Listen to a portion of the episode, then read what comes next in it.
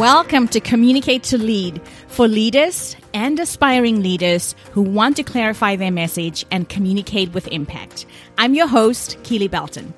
In this show, you'll get all the tips and strategies you need to communicate with impact and lead your team to excellence. Let's get straight into today's episode. Do you get a knot in your stomach when someone says, May I give you some feedback?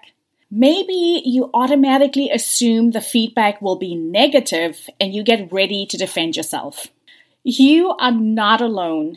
As a matter of fact, that used to be my default response. Whenever someone wanted to offer me some feedback, I became a complete nervous wreck and my face would turn completely red. There wasn't much I could do about my red face, but by learning how to handle feedback gracefully, I've been able to embrace and even actively seek it out. Feedback is essential for continued growth, yet, so many of us are bad at giving and accepting it. Perhaps you find it hard to give others feedback because you don't want them to think negatively of you as a leader, or you simply want them to like you, and there's nothing wrong with that. And come on, let's be honest, not everyone will appreciate the feedback you give them. But ask yourself do you want your team to continue growing and excelling in their careers and tasks? Or do you want to be the popular and well liked leader? If you're anything like me and constantly pushing to be the best leader possible, I'm sure your response was a resounding yes to a successful and innovative team. Which leader doesn't want a constantly improving team, developing new skills, and innovating? I know I do. Feedback is a two way street. For your team to thrive, you have to foster an environment of giving and receiving feedback. That means you have to get better at providing specific and actionable feedback and your team has to become more comfortable with giving you and each other lots of feedback. So today we are focusing on two aspects. Number one, how to give feedback that people can actually use, and two, how to solicit feedback from your team. So let's jump into giving feedback because honestly, giving feedback goes beyond telling someone what they did wrong. Here are five principles to keep in mind when you need to give your team some feedback. The first principle is make it specific. Instead of telling someone that the presentation wasn't up to standard, get really clear on what didn't go well. Was there too much data that probably overwhelmed the listeners? Or did the person not offer sufficient details to paint a clearer picture of how the project is progressing? Another example that I often hear is, You did great. Now, it feels good to hear positive feedback, but is it constructive? How can the person receiving the feedback replicate great or great job? Another thing that we have to remember is great work or great job can be very subjective. I might mean that someone handled themselves well during project meetings, while someone else might be focused on quickly completing the project. So focus on what the person did well and why you think it was great. Break down the excellent work with specifics like you communicated project timelines well, team members knew exactly what they needed to do, and they had the necessary resources to complete their parts of the larger project on time. When we communicate feedback clearly, we empower the receiver to do the same. This hopefully means they'll continue doing what worked and improve on what was less successful. The second principle is keep your feedback balanced. Often I see leaders fall into the trap of only giving feedback when something goes wrong. To foster a feedback culture, we need to celebrate people for what they are doing well and hold them accountable for what they can continue improving or working on. When you have to share what a person or team member needs to work on, be sure to mention what they did well too. Not only will it indicate that you're paying attention to all aspects of their work, it'll also motivate them to keep doing their best work. An example of balanced feedback is offer something positive. For example, I appreciated you setting an extensive agenda for our quarterly sales meeting. The agenda kept us on track and we could complete the, se- the session in record time. Then give them an improvement or something that they continue working on, such as please ask for the team's input when you set the agenda and send the finalized version a few days ahead of time to give everyone plenty of time to prep. We are all juggling several deadlines, and by giving us all enough time, we can do our best work and we can give our input well ahead of the sales meeting. The third principle is all about keeping the feedback relevant. The success of this principle relies on you knowing your team well enough to know what they care about. When you know someone's aspirations and what they care about, it's easier to connect the feedback you're giving to how it's relevant to them, to their goals, aspirations, or values. An example of this is you've mentioned a few times that you'd like to advance into a team leader position. As a team leader, you'll need to be able to have uncomfortable conversations with teammates. I've noticed that you don't keep Mike accountable for the work he needs to complete for the upcoming conference. As the lead on this project, you're setting the tone for the completion of the project. It's time for you to have a frank conversation with Mike, find out why he has missed several deadlines, and ensure that he does his share of the work. In this example, I connected the feedback I'm giving to the fact that the person, let's call her Jane, really wants to become a team leader. And team leaders must be able to hold their team accountable and have tough conversations. So, by connecting it back to Jane's desire to be a team leader, hopefully this gives her an incentive and an opportunity to follow through on the feedback that I've given her to make sure that she is practicing her skills as a potential team leader. The fourth principle is stay focused when you're giving feedback. Don't give someone all the feedback you've always wanted to give them. Decide instead on a few issues you'd like to address and provide feedback within 24 to say 48 hours of an incident happening. Why?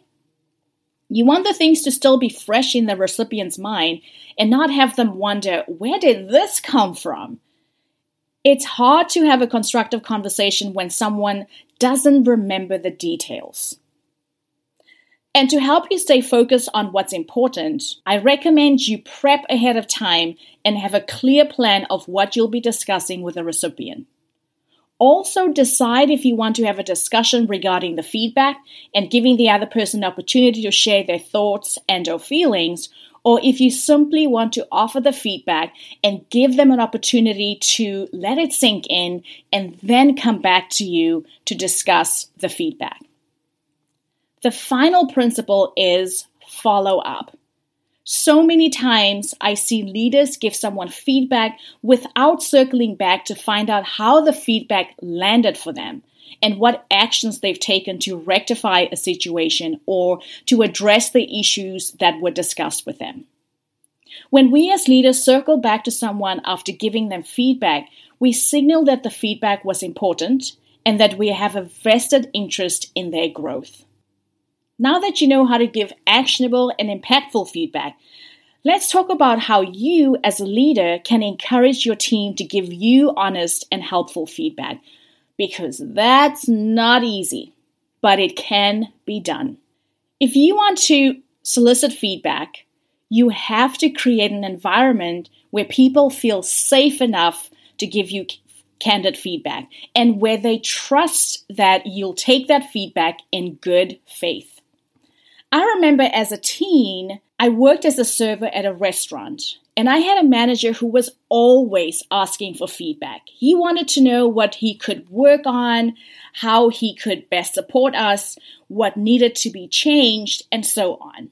And we fell for it. What do I mean by that? Well, we started giving him feedback, all kinds of feedback good feedback, negative feedback, or should I say constructive feedback in terms of what was working in the restaurant, what wasn't working, how we could improve on our customer service. And, well, soon we realized that if we gave him anything but positive feedback, he would retaliate in really subtle ways. He'd cut your lunch hour short, or give you all the shifts that you didn't want, or give you all the slow shifts where there were not a ton of people coming into the restaurant. We learned the hard way, and as I got older and hopefully wiser, I analyzed his behavior. The bottom line is, he wasn't interested in real feedback. He only wanted us to sing his praises. We eventually learned that lesson and only gave him positive feedback. He was happy and he knew he was popular, or so he thought, and he made our lives, at least our work lives, less miserable. He became the popular manager, at least in word. Don't be like my manager. When you're asking for feedback, really mean it. And even if it feels uncomfortable, even if it doesn't feel good, or it feels painful, embrace the feedback because it's an opportunity to continue growing as a leader. And that brings me to number two embrace feedback as a normal part of the workday. I remember working at one of my favorite places where I was a communications trainer and coach, and we gave each other feedback every day. I have to say, in the beginning, it didn't feel quite as good because I gave my all. I would practice, I would memorize everything that I needed to do. I would take a look at the agenda and make sure I was on top of everything. So when you get to the end of a day or two day training and you get lots of feedback, it was overwhelming. But I learned to ask for three to five things that I could work on. So instead of getting a ton of feedback, I was able to help my colleagues give me feedback that was less overwhelming and that I could actually work on. And what a great way to help your colleagues get used to feedback. When we give each other feedback on a daily basis, little things, big things, not waiting till for a quarterly meeting or waiting for performance appraisal. When we give each other feedback all the time, we normalize feedback and we start celebrating it. So, what do you need to do as a leader? Ask your team for feedback. Decide if you want to ask in a group setting, maybe in a meeting, or whether you only want to ask individuals. I would really recommend that you do both. Asking in a meeting setting where everybody's around the table, when someone starts, it shows the others and it gives them the courage to also share their feedback but also ask individuals. Whether you do it at the water cooler, whether you do it on a Zoom call because you're working in different locations, make time to have some coffee and ask them some very simple questions to help your team become comfortable to give you feedback. Here are some questions to help you solicit feedback from your team. A simple question that works really well is How can I best support you? Another one what can I do differently when leading meetings? What can I do differently when sharing space? Whatever that looks like. Another question is, what do you need from me? Powerful, right? It's short and sweet. Another question that I use often is, what can I have done better to support you? Or what could I have done better to support you and the team? Now, one of my favorite questions is from Kim Scott's book, Radical Candor, which is What's the one thing you've been wanting to tell me, but you've been holding back? Isn't that a powerful question? I know you might be thinking, ooh, that's a hard one, and you're right. This question does leave me a little exposed, feeling vulnerable, but imagine the richness of the feedback you could be getting, right? We want the feedback. And if we want depth to our feedback instead of, oh, you're doing well, we have to pull the threads a little bit. We have to dig in, dig deeper, and find the nuggets of truth. And number three, accept that it's going to be uncomfortable.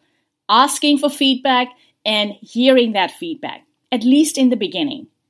Teams don't always want to give their leaders honest or candid feedback, but continue holding the space for your team to give you that feedback.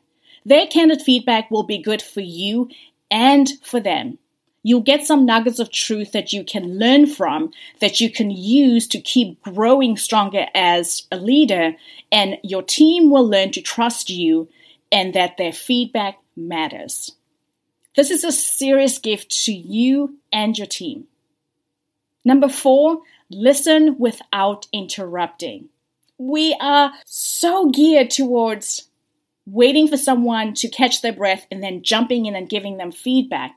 But instead of waiting for someone to catch their breath and you jumping in, take a deep breath and focus on truly listening to what they have to say. Watch their nonverbal cues and let the words sink in. Do they look nervous? Are they glancing towards someone as they're giving you feedback? What are their hands doing? What are their eyes doing? Are they looking at you while they give you the feedback? Because the more comfortable the person will become with giving you feedback, they will look you in the eye because they feel safe and they trust that you know that this feedback is important. Mirror back what they've said to you to ensure that you understand what they've shared. A simple way to mirror what you've heard is to say, What I hear you saying is dot dot dot. What I hear you saying is, I should have given you clearer instructions what I wanted in Project X. And then end that off with, Did I understand that correctly? and then pause, hold the silence, and allow the person to confirm that yes, you understood them correctly, or to give you an explanation or at least to paraphrase if you your understanding is incorrect. Then lastly, thank the person for their feedback and own your mistakes. Apologize when an apology is warranted. When we do that as leaders, our teams feel heard and, and it'll really encourage them to share feedback with you more freely. I know most of us don't learn how to give or receive feedback when we start our careers, but if growth and cultivating a strong team is important to you, you lean into feedback despite negative past experiences or how you might be feeling in the moment. For example, me, my face turning red, my hands completely going clammy, and sometimes I do get taken aback that it still happens. I have that visceral effect in my body when somebody says, May I give you some feedback? But over the years, I have gotten a thicker skin. I have taken feedback for feedback. Not that people don't like me, but mostly people have my best interest at heart. They have the business interest at heart. They want everyone to succeed. So, how do we do that? By embracing feedback. Feedback shouldn't be feared or shied away from. Use it as a valuable tool to strengthen your leadership skills. What feedback do you need to give or ask for today? I encourage you to sit down with your team and make 2022 the year where feedback is not only normalized but celebrated. And that's a wrap for today's episode. If you found today's episode helpful, please share it with another leader or someone who's shown incredible leadership potential. I know they'll thank you for it. This is me signing off. See you in two weeks.